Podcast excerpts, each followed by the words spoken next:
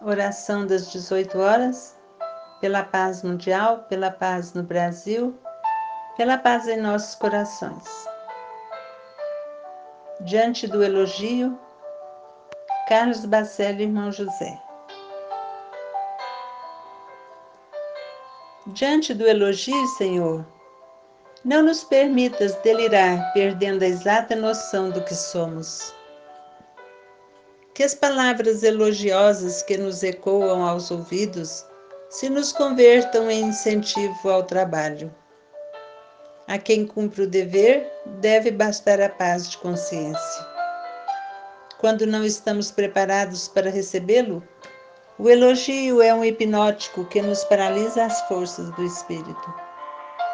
Mil vezes preferível a crítica que nos induz a esforços de autossuperação do que o elogio que nos faz supor que já podemos cruzar os braços.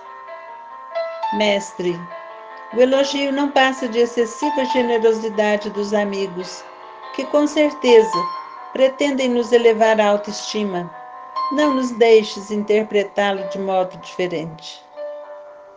Se de ninguém escutaste na terra uma palavra de apoio e encorajamento na obra do Evangelho, porque haveríamos de contar com o aplauso e o reconhecimento do mundo em nosso insignificante labor.